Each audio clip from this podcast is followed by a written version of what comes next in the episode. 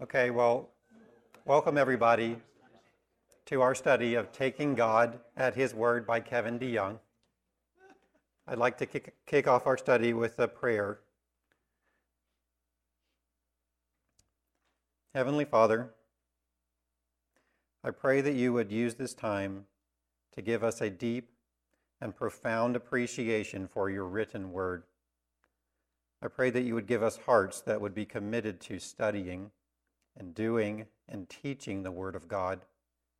And we ask that you would bless our time together this morning as we prepare our hearts to receive your Word in our upcoming sermon. We pray all these things in Jesus' name. Amen. Taking God at His Word by Kevin DeYoung has eight chapters, and this morning we will be studying chapter 2 entitled Something More Sure. In our last chapter, we looked at believing, feeling, and doing with Dennis, and the topic of our next chapter will be God's Word is Enough on the sufficiency of Scripture.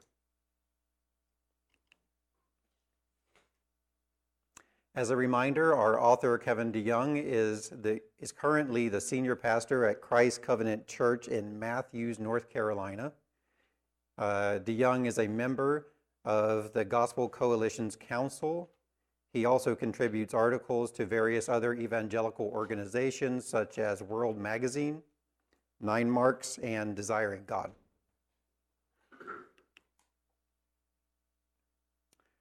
I don't know how many notice, but whenever I lead the congregation in the call to worship, I always ask everyone to receive the text not as the word of men, but as what it really is, the word of God. This is a reference to 1 Thessalonians chapter 2 verse 13. But after reading this chapter and taking God at his word by Kevin DeYoung, I wonder if saying that phrase is actually communicating what I intend to communicate. In this lesson, we're going to be asking ourselves, what is the Word of God? What does that phrase mean? What does it entail? Do we understand it in the same way as, say, the Westminster Divines did? Do we understand it in the same way that the church has historically understood it? And maybe most importantly, do we understand it as it was intended by the apostolic authors? We're going to answer these questions by looking at the second epistle of Peter, chapter 1. But first, we're going to look at chapter 1 of the Westminster Confession of Faith. Reading from the Westminster Confession, chapter 1 of the Holy Scripture, paragraph 8. The Old Testament in Hebrew, which was the native language of the people of God of old, and the New Testament in Greek, which at the time of the writing of it was most generally known to the nations, being immediately inspired by God and by his singular care and providence kept pure in all ages, and therefore authentical, so as in all controversies of religion, the church is finally to appeal unto them. This is the first half of that paragraph. So let's get the discussion going with a few questions. What do you think right here is meant by the phrase immediately inspired? You have any ideas about that? Where it's saying that the Hebrew text and the New Testament Greek text were immediately inspired. When it was spoken, okay? When it, re- when it was received, the revelation was immediate. Do you think that anything else is being communicated by immediate? No chance for editing between when it was received and when it was uh, inscripturated? Okay. Oh, so it didn't become the Word of God, right? Okay. So, yeah, this is saying something about the autographs, right, which was the, the, the, first writings, that they did not become the Word of God, right? Um, here's another question. So if, well, we, I've used this word autographs, the first writings, are, do you think that the accurate copies of these first writings can still be considered the Word of God if they were accurately copied? Or were only the, you know, the first writings, the, the original writings, where they considered the Word of God and everything else is just a copy of those? We're, going step by step away from the original, and at what point does something not become not the Word of God, right? So is a, is a accurate copy of the original still the Word of God? Yes? Okay. Um, what about a um, what about a translation of the copy?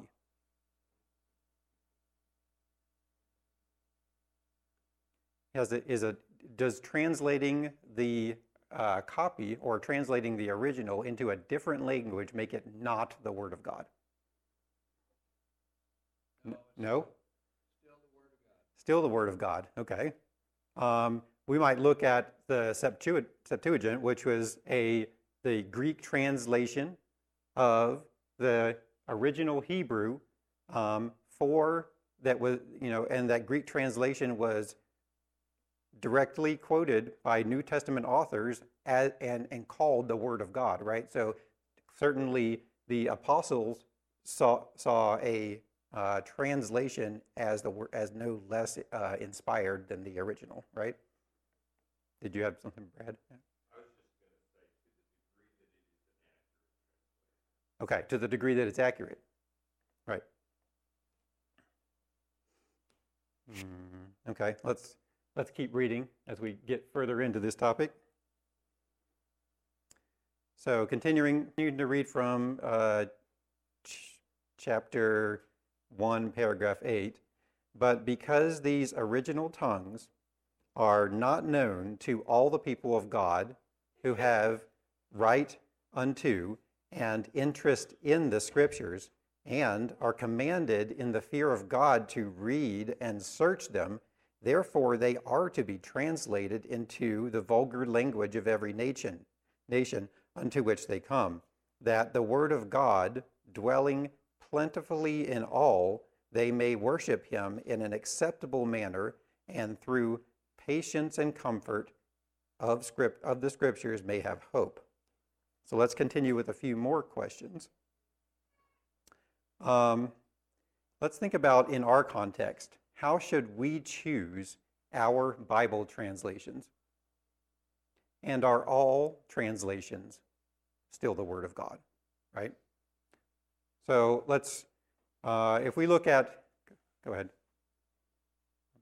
If we look at uh, um, word for word translations like we typically use in our church, we have examples like the ESV or NASB or something like the New King James Version these are word for word translations. Are those to be considered the Word of God?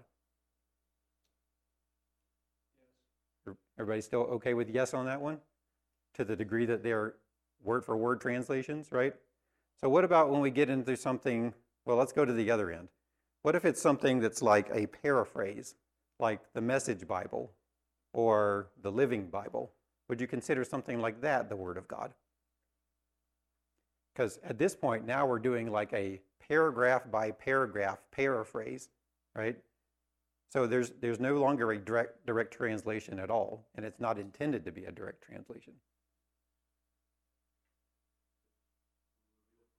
And the, and the Holy Spirit working in that, right? So we want to say that the Holy Spirit ordinarily works through Scripture, right? Through the literal word. Uh, but that doesn't mean that he cannot work apart, you know, but that would be extraordinary though, right? But okay, well, let's talk about the King James Version, right? The, the words here say that it should be, the, the word should be translated into, the, into vulgar languages, right? So is the King James Version still something that we ought to be using since it's no longer in the common tongue? It's, I, I don't know that it's even, I mean, that you can consider it the, the language of this country. You know, it's it, the language is foreign to the normal person in this country. Should we have some hesitation about using the King James version? Go ahead. Right, because of the imperative that it has on the people, right? The people are to understand and obey, and if they can't understand and obey, then, then there's something broken there, right? Okay. So I think um, we're ready now that we have some of these ideas in our head to investigate the questions further by looking at the second epistle of Peter, chapter 1. So, in accordance with Kevin DeYoung, this is going to be a brief overview. The second letter of Peter, or second letter of Peter, is an exhortation to godliness. In verses 3 through 11 of chapter 1, we see the power for godliness in God's great and precious promises, the pattern for, in the virtues that can be added to faith, and the premise for godliness in our calling and election. Then in verses 12 through 15, Peter reiterates his intention to remind his readers of these qualities before he dies. Peter's concern is that false teachers will creep into the church, promising freedom, and will end up leading the people into sensuality and spiritual bondage instead. The exhortation, therefore, is to ignore these false teachers and pursue holiness. And one of the, one of the chief, chief reasons for doing so is the future coming of Christ. When the day of the Lord arrives, the world will be destroyed, our works will be exposed, and the ungodly judged. In this epistle and throughout the New Testament, the second coming of Christ serves as a profound motivation for turning aside from wickedness and making every effort to live an upright and virtuous life. We do not want to be found engaged in unholy deeds when the Holy One returns. That's Peter's argument, but the false teachers doubted that the Lord would come again in some cataclysmic day of the Lord. They did not believe in the day of judgment. So Peter aims in his epistle to convince the faithful, contrary to the false teachers, that Christ is coming again to judge the living and the dead.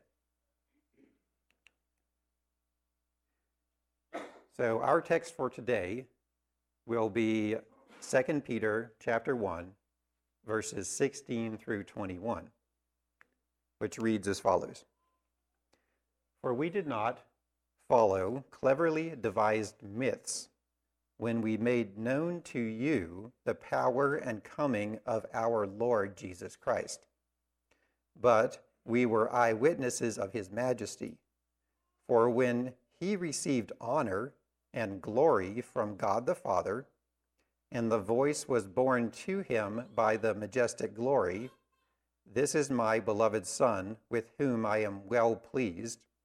We ourselves heard this very voice borne from heaven, for we were with him on the holy mountain. And we have the prophetic word more fully confirmed to which you will do well to pay attention as to a lamp shining in a dark place until the day dawns and the morning star rises in your hearts, knowing this first of all, that no prophecy of Scripture comes from someone's own interpretation. For no prophecy was ever produced by the will of man, but men spoke from God as they were carried along by the Holy Spirit.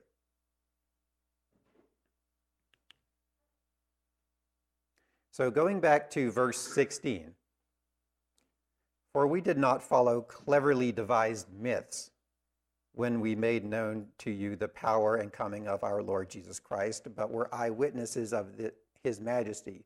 What do you think the Apostle Peter is distancing himself from when he says when he says right here cleverly devised myths? Okay so he's he might be referencing their their immediate context epicureans right? Um, the the myths that were dominant in their society What's, what's different between a devised myth and what Peter is trying to communicate?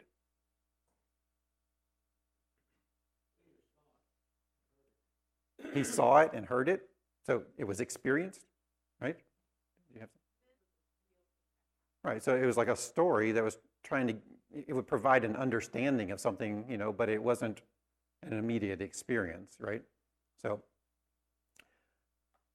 a myth, of course, is an effective tale, right? And it doesn't reflect on the truths of history. But Peter desires that when we think about his message, that we think about it not just as a myth, but as something that touches history.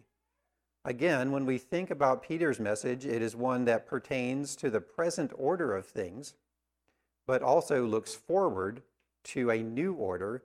And Peter is saying that it is not a myth, but it is true history. Okay?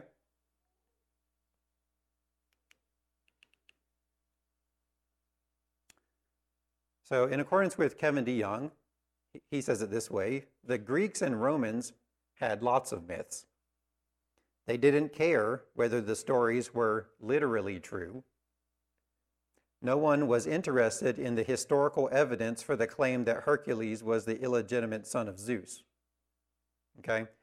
It was a myth, a fable, a tall tale, a story to entertain and make sense of the world.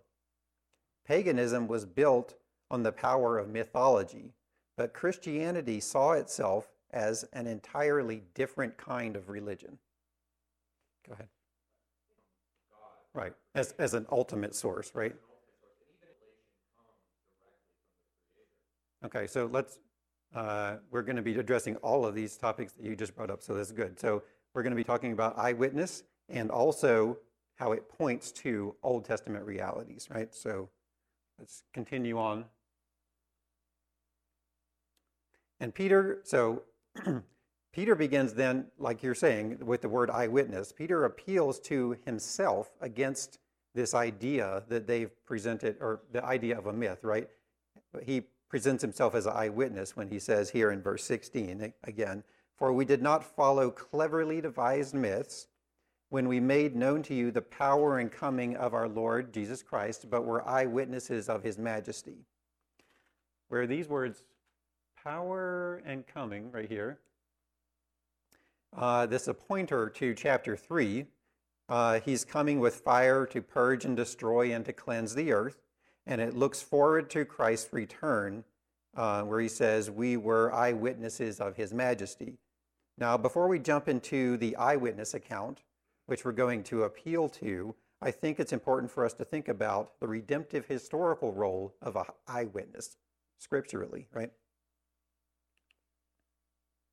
Um, in accordance with Kevin DeYoung, uh, it's as if Peter is saying, Look, I saw the, configure, the transfiguration, and I was not alone. We heard it, and we were eyewitnesses and ear witnesses. We're not making this up to scare you. We are not passing along intriguing stories or clever tales. We are telling you what happened. We saw his glory. We saw it with our own eyes. We heard God speaking audibly.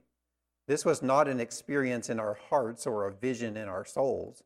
If you had been on the mountain, you would have seen and heard the same things.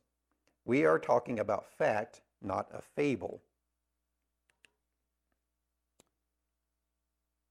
But let me ask a question here. Are we also eyewitnesses of God's revelation? We have a yes? Is there a, a sense that, that we, that we are and a sense that we're not? Marty's going for yes on that one. Go ahead. Right, right. So there's there's a sense that Peter was an eyewitness to revelation that we cannot claim that same sort of experience, right? Um, some people do. That's true. So that's not what this lesson is about. um, are, so are we eyewitnesses in the same sense as the Apostle Peter? Uh, in the sense that Peter can cite his own testimony as authoritative, right? What do you think about or what do you think the Apostle Peter has in mind here when he uses the term eyewitness? That's what we're trying to answer. So, to answer some of these biblical theological questions, I'm going to pull from some work by Daniel Ragusa. Um, it's, so it's very important for us then to realize that when Peter refers to himself as an eyewitness, that he's not speaking about himself in a general sense that applies to everybody, but rather in a unique sense. That within redemptive history, Christ has appointed and equipped men, apostles, to bear testimony before the whole of history. So their testimonies are not merely to revelation, as if merely to the transfiguration and what was revealed there, but it but their testimony itself is part of that history of revelation. Right? So that's something that we cannot claim. But some do. It's true. We can't or we can point to or we can deliver God's revelation to others um, but Peter's testimony was itself part of that revelation. I think this is what we confess when we confess that the church is apostolic, that it continues to be founded upon the words of the apostles, that we continue to preach the very same gospel, we testify to the same realities within the history of redemption that the apostles testify to. And so, after establishing himself as an eyewitness, Peter then appeals to the transfiguration in verse 17, where he says, For when he received honor and glory from God the Father, and the voice was borne to him by the majestic glory, This is my beloved Son, with whom I am well pleased.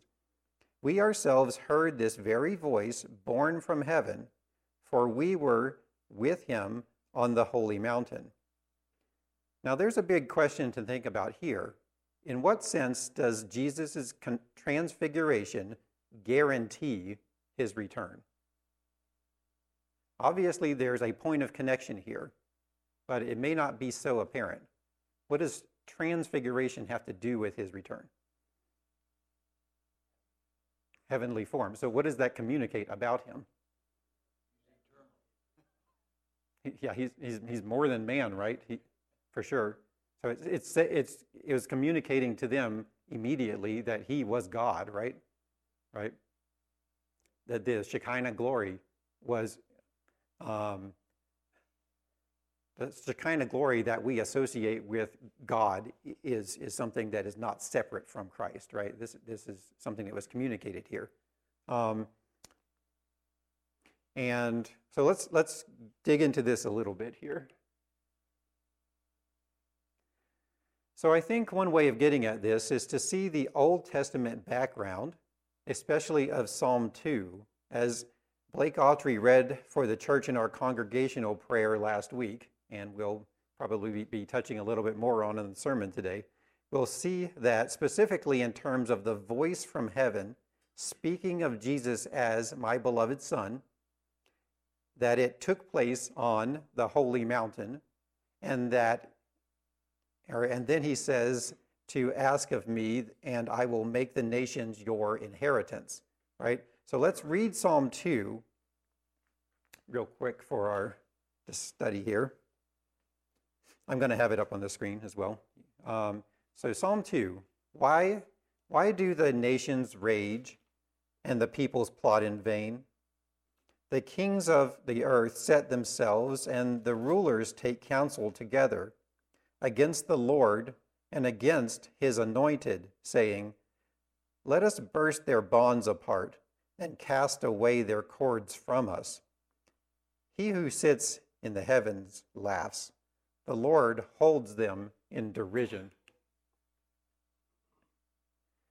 Then he will speak to them in his wrath and terrify them in his fury, saying, As for me, I have set my king on Zion, my holy hill. I will tell of the decree. The Lord said to me, You are my son. Today I have begotten you. Ask of me, and I will make the nations your heritage, and the ends of the earth your possession. You shall break them with a rod of iron and dash them in pieces like a potter's vessel. Now, therefore, O kings, be wise, be warned. O rulers of the earth, serve the Lord with fear and rejoice with trembling. Kiss the Son, lest he be angry and you perish in the way, for his wrath is quickly kindled. Blessed are all who take refuge in him. And so, what Peter then is getting at here is that the Father from heaven has spoken a definitive word as to the identity of who Jesus Christ is. And because of Jesus' identity as the Son of Psalm 2, he must come again. If the nations are his inheritance, and they will perish in the way lest they kiss, kiss him, then he must return to realize that reality. It was a common idea in the Jewish mind and in Peter's mind to have two witnesses. For example, Deuteronomy 19, verse 5 says that a single witness shall not suffice against a person for any crime or for any wrong in connection with any offense is committed. Only on the evidence of two witnesses or three witnesses shall a charge be established. So Peter will now bring forth a new witness, which he refers to as the prophetic word. But one thing to note before we move on is that not only do those two witnesses agree, but that it is also witnessed by God as triune. And it's very interesting if you look at these verses up here, how it's the Father whose voice was born in verse 17. And then at verse 21, it is the Holy Spirit who carried along the prophets and the prophetic word in a doctrine of inspiration. And then more than that, it's none other than the apostles of our Lord Jesus Christ, as he as it says in chapter 3, verse 2, that you should remember. So as the Father bears witness to the Son, and the Spirit carries along the prophets writing the scriptures, and the Son through his apostles delivers his commandments and his word to us, so we also find a Trinitarian witness to this very gospel reality. The message that the Apostle Peter holds out for us. So let me read our text one more time. So back to 2 Peter chapter 1 verse 16. For we did not follow cleverly devised myths when we were made known to you when we made known to you the power and coming of our Lord Jesus Christ but we were eyewitnesses of his majesty. For when he received honor and glory from God the Father, and the voice was borne to him by the majestic glory, This is my beloved Son, with whom I am well pleased, we ourselves heard this very voice borne from heaven, and we were with him on the holy mountain. And we have the prophetic word more fully confirmed, to which you will do well to pay attention, as to a lamp shining in a dark place, until the day dawns and the morning star rises in your hearts, knowing this, first of all, that no prophecy of Scripture comes from someone's own interpretation. For no prophecy was ever produced by the will of man. But men spoke from God as they were carried along by the Holy Spirit. So the question we have before us now is what is this prophetic word? Have any ideas about that? The coming of the Lord. So uh, you're talking about like specific prophecies from the Old Testament? Okay? Any other ideas? So you're, you're, understanding it more in a, in a broader sense? Right. Inscripturated, it's a concrete sort of thing, right? Okay, so a number of commentators have taken this to refer specifically to the Old Testament prophecies. And so to understand it in a very narrow sense. However, I would argue that the prophetic word here is referring to really to the whole Old Testament. And the reason that I would make this argument is because of what Peter will go on to say in chapter 2 that in order to re- remind the church of their redemptive historical context in which false teachers are to arise, he utilizes Old Testament scriptures and history in order to proclaim that false teachers will come. In other words, he looks at the Old Testament as prophetic in a sense that that which happened uh, then will be repeated or recapitulated on a higher, more elevated scale in the New Testament.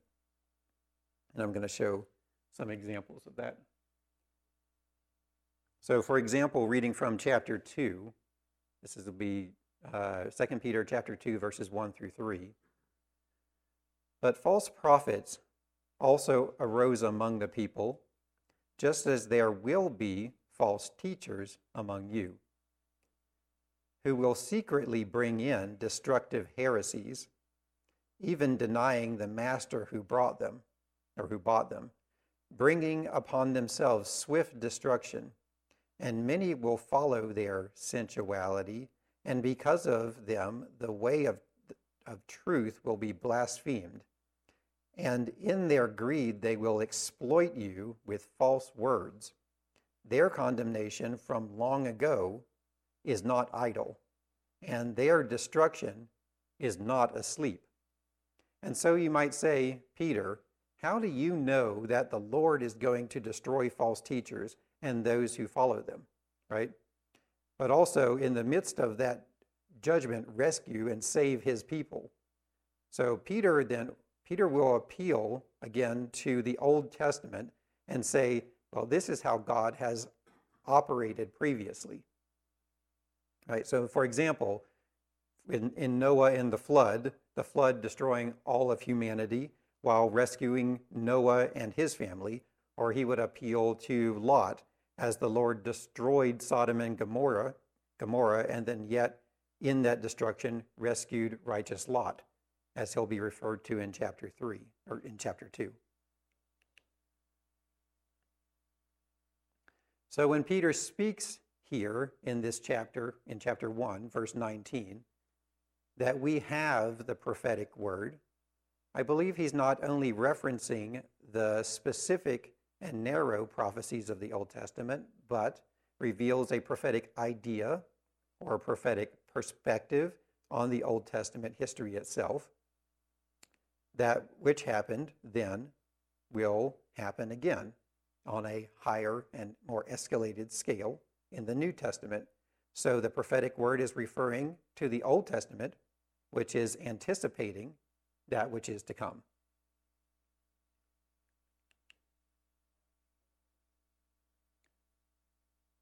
And so, and so if we just back out simply and take a look at the way in which the apostle Peter sees his own testimony as organically growing out of the prophetic testimony, we have before us a simple metaphor of a seed being planted and growing.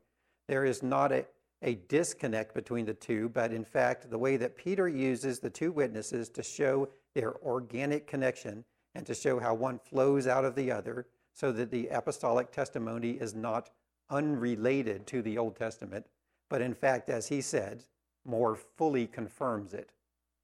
Right? So there's the connection. Which shows Peter's own understanding of the way in which the events of the New Testament and the gospel, as proclaimed by him, grow organically out of the Old Testament prophecies. They looked at the same ultimate fulfillment in Jesus Christ so even so that even as the apostle Peter holds before us the future of Christ's second coming, then that is not something completely new to the New Testament. He's assuming an organic connection between the Old Testament and the New Testament that is coming through him and the other apostles. And so he speaks of this prophetic word then as a guaranteed word.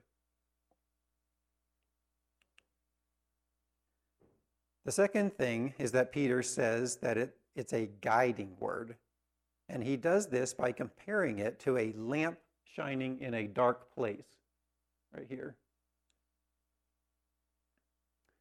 Now, throughout 2 Peter, he often uses language and imagery that has to do with seeing now, as in chapter 1, verse 9, as anticipating. And the false teachers, by speaking of their true condition as those who are blind, Peter is communicating not only a present blindness, but also a blindness to future realities. And, and here Peter is saying that in the midst of this dark world, there is a light that illumines for us the path that we, sh- that we ought to go. He identifies the Old Testament scriptures as the very light that might lead us in the path that we ought to go into the eternal kingdom. So, not only darkness, but also the metaphor of God's word as light is found throughout the scriptures as well. And I'll show you an example of that. So, actually, this is something that Dennis went through in our lesson in the first chapter, Psalm 119. So, behind what Peter is saying in Psalm 119, particularly in verse 105, which I'll read for you right now, um, your word is a lamp to my feet and a light to my path. I have sworn an oath and confirmed it to keep your righteous rules. And so when Peter refers to the Old Testament, the prophetic word, as a lamp, he's drawing on this Old Testament imagery to demonstrate the guiding function of God's word. That those who are lost in darkness and under judgment have a light that shows them the way that they ought to go in this life. And so Peter is then saying that the prophetic word, which was given in the Old Testament, continues to have abiding significance for the life of the Christian today as well. And it is to this word that we ought to pay careful attention, as he says, as a lamp shining in a dark place.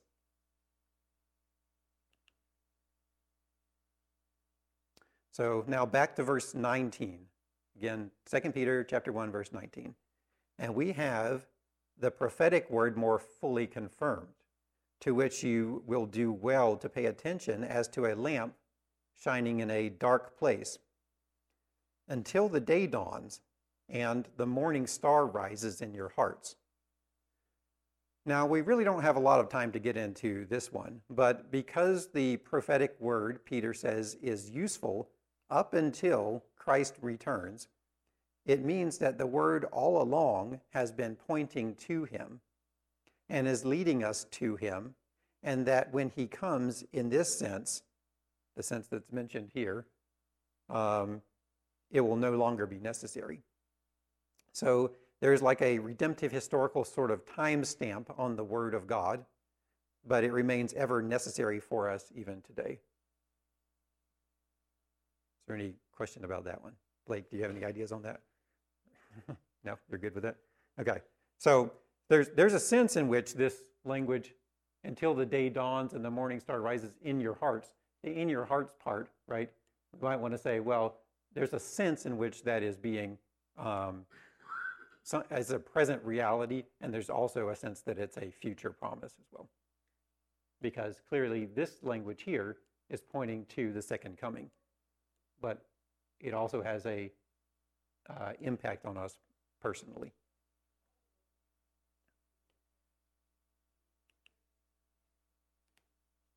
Okay, so and so uh, Peter then in verses 20 and 21 will go on to explain why it is that we ought to pay attention to this word and why we ought to trust this word as he speaks about it as the very word of God. So, reading again, verses 20 and 21. Knowing this, first of all, that no prophecy of Scripture comes from someone's own interpretation, for no prophecy was ever produced by the will of man, but men spoke from God as they were carried along by the Holy Spirit. So, when Peter says in verse 20, knowing this, first of all, the language here has in mind that he could bring forth a number of other arguments, right? Um, and we'll investigate some of those in a couple of minutes. But of highest importance as to why it can speak prophetically and it can give us a proper look at the future is that the word ultimately comes not from man, but from God, right? And he also says that no prophecy of Scripture comes from someone's own interpretation. So it's very likely that what Peter is getting at here is an accusation that the false teachers have raised against the prophets. They might say, well, God may have given the prophets visions, he may have shown them things, but the word that they wrote down is merely just their interpretation of that vision. It's just as fallible as any other man's interpretation of a vision. Why ought we to attribute to that word such weight and authority to speak of future things? Is it not just a word of man? So, Peter here is defending the divine origin of Scripture, that it's not merely a fallible witness to God's revelation, but that it itself is the infallible revelation of God.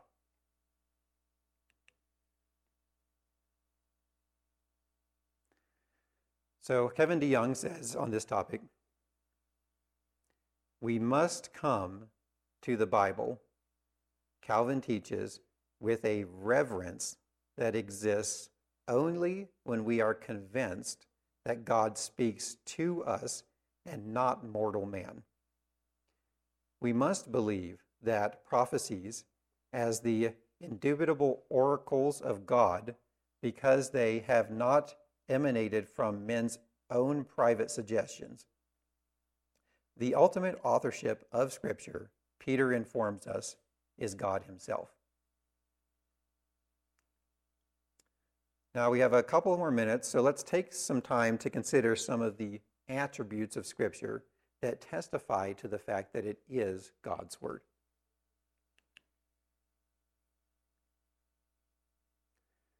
So, going back to chapter 1 from the Westminster Confession of the Holy Scripture, and now we're in paragraph 5.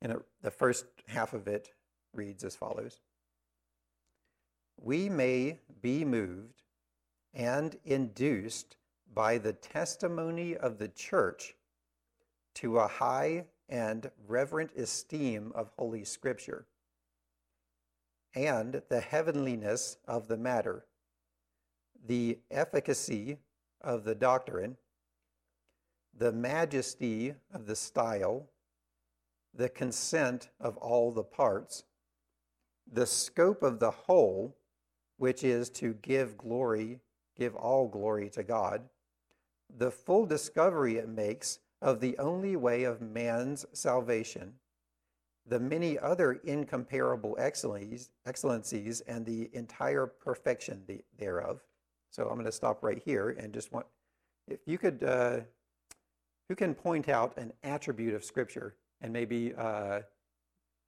give a couple of words as to what you think it is trying to communicate?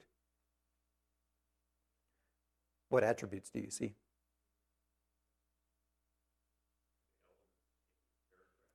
Um, yeah, just name one and what, what do you think it's trying to communicate? Right. And the only way that there could be consistency is if there is only one ultimate author, right? So that would testify to the fact that it is the Word of God, right? So a lot of times people understood understand majesty to be like a, a literary sense or something like that, you know. But but you're saying that that majesty even um, uh, transcends uh, the the immediate the original language, right? So, so efficacy means that it can accomplish something, right? So um, it is saying something very profound about the Word of God if it has the power to save, right? It has the power to convict, right? Um, it is the primary means that God has ordained to save His people. Um, and if it's accomplishing that purpose, then it that is in and of itself is a testi- testimony to the fact that it is the Word of God, right? Um, Art also brought up the whoop, brought up the, uh, the testimony of the church. right? So, what do you think is being communicated? Back to our translation questions before, you know, whose job is it then to uh, provide for the church accurate translations? Who, whose whose um, responsibility is that? The church. The church, right? Right. It is the church's responsibility to ensure that the, the translation that we have is accurate.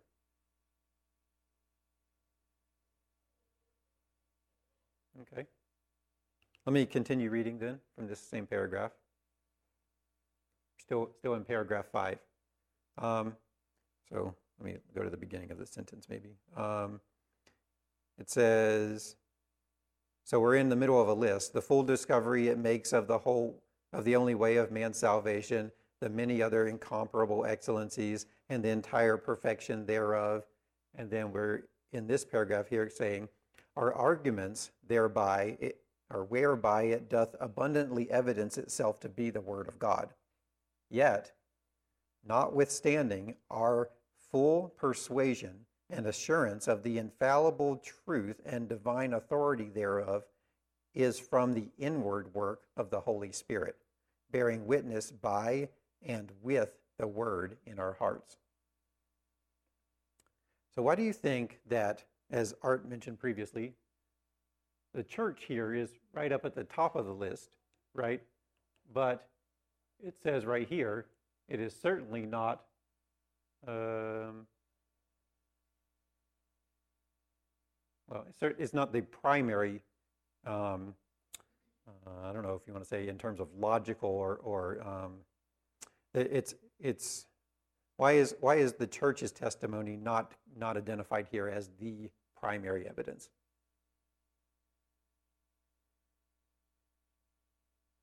It's an it's a piece of evidence, but not the main one, which it identifies as the the inward work of the Holy Spirit.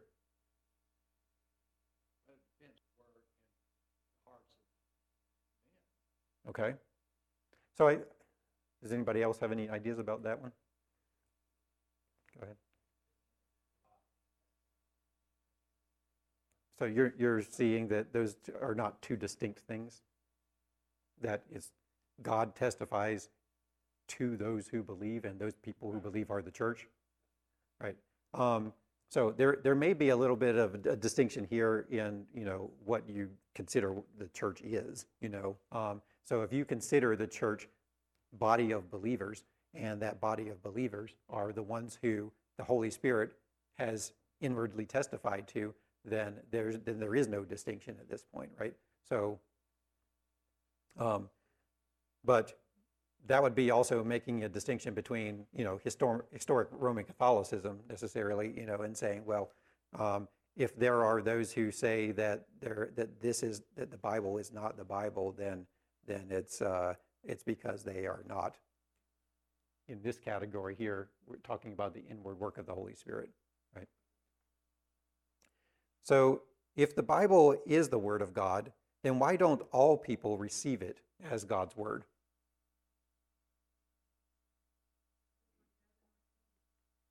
That's, that's our natural state, right? Dead in our sins. And even, even the regenerate are not completely, you know, um, immune from uh, some blindness as well.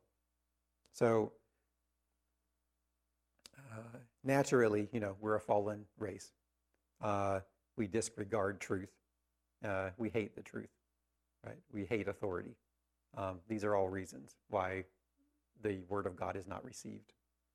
Um, so if we focus here on the last one here, the Holy Spirit bearing witness um, why is this not mysticism?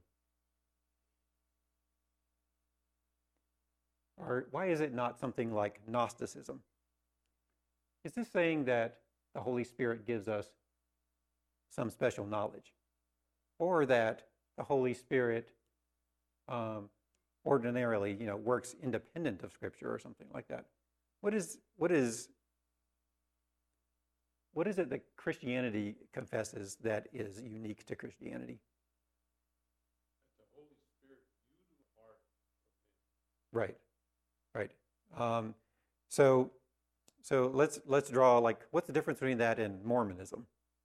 When they say you read the Book of Mormon and uh, it will give you uh, burning in your bosom, and that will test that will be the evidence that it is the Word of God. Right. So so Christians are not saying that we have some kind of physical reaction, you know, to to reading God's Word.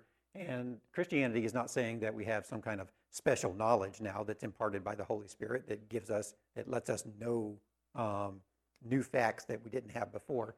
But the Holy Spirit is uh, breaks our hearts to receive God's word as God's word. It uh, the Holy Spirit convicts us of the truths that are plainly stated in Scripture. Right. Truth is not, not based on our emotions or any other thing. Right. Right. Word is the word. No no emotion. No. It, I don't say no There is emotion. emotion. But but uh, yeah, it's That's it's not the basis. the, the basic the foundation is not emotional the foundation is not a physical response the foundation is not some super knowledge or something right right no experience right go ahead okay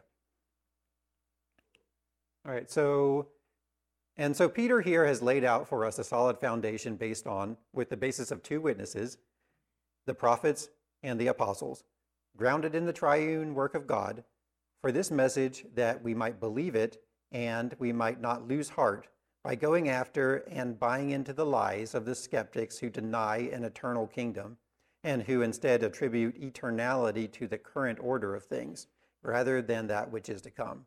So let's wrap up here with a quote from Kevin DeYoung. Do you talk about Scripture in the way the apostles talked about Scripture? You can think too highly of your interpretations of Scripture, but you cannot think too highly of the Scripture's interpretation of itself. You can exaggerate your authority in handling the Scriptures, but you cannot exaggerate the Scripture's authority to handle you. So, and all, and that's all we have for today uh, for chapter two, which was entitled "Something More Sure." I hope this was an enjoyable conversation for everyone, and that you'll join us next time when we're we're going to be going through chapter three, called "God's Word is Enough," on the sufficiency of Scripture. That's all I have for today. Thank you.